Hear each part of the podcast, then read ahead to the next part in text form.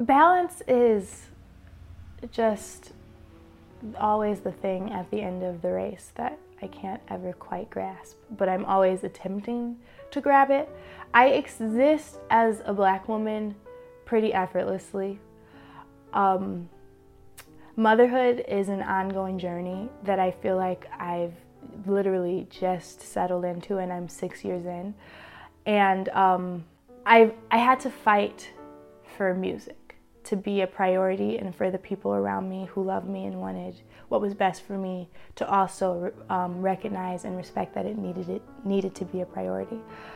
It's difficult to show up places as a single black mother because you feel it on you, especially when you're the only one in the room.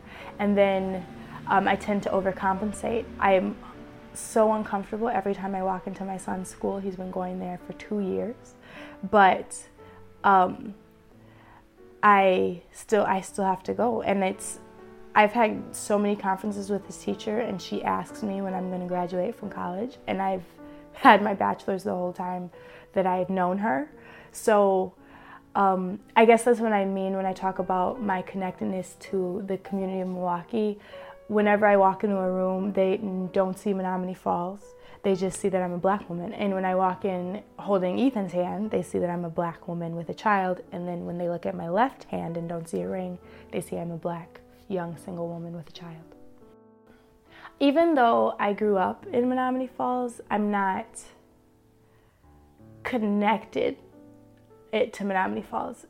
Like, I know that Pops is the mom and pop place that you go for a good burger and fries, and I better still have the track and field records for the 100 meter dash and the 4 by 200 but that's pretty much the extent of my relationship with Menomonee Falls.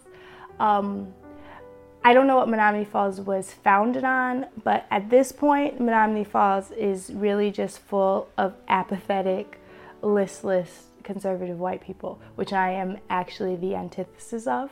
So um, I don't really connect to it in that way. I understand why my parents moved us out there because it's extremely safe, it's beautiful.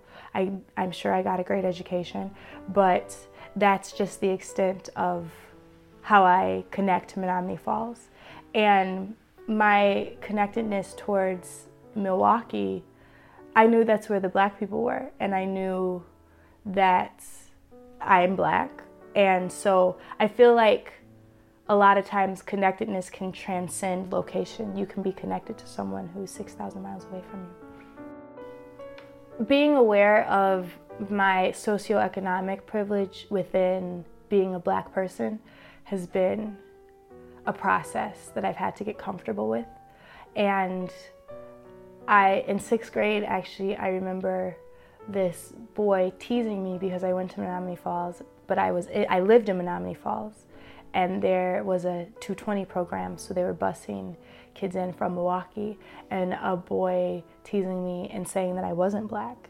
Um, and so then that moment, when I was about 11 or 12, it forced me to define what being black to me was so that no one else would have the opportunity to define it for me.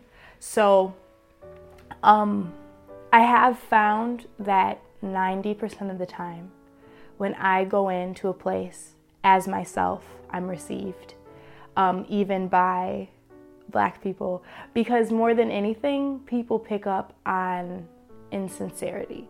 So, though I can code switch very well and um, can casually use all of the vernacular, I if I did it all the time, it would be insincere because this is also how I talk. So it's just whatever comes out of my mouth naturally, and I think that's what's received the best. Socially, Milwaukee doesn't. Um, it's not a good place for black people. And I lived in Kentucky for a year and a half, and I met black people there. My age, I was a freshman in college. And so I met other black people who I would not meet up here just because of the things that they were exposed to and the type of culture that they created.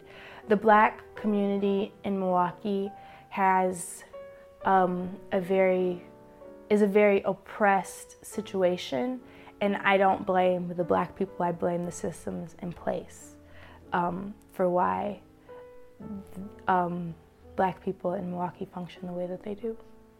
It's the system, and it's working how it's supposed to be working.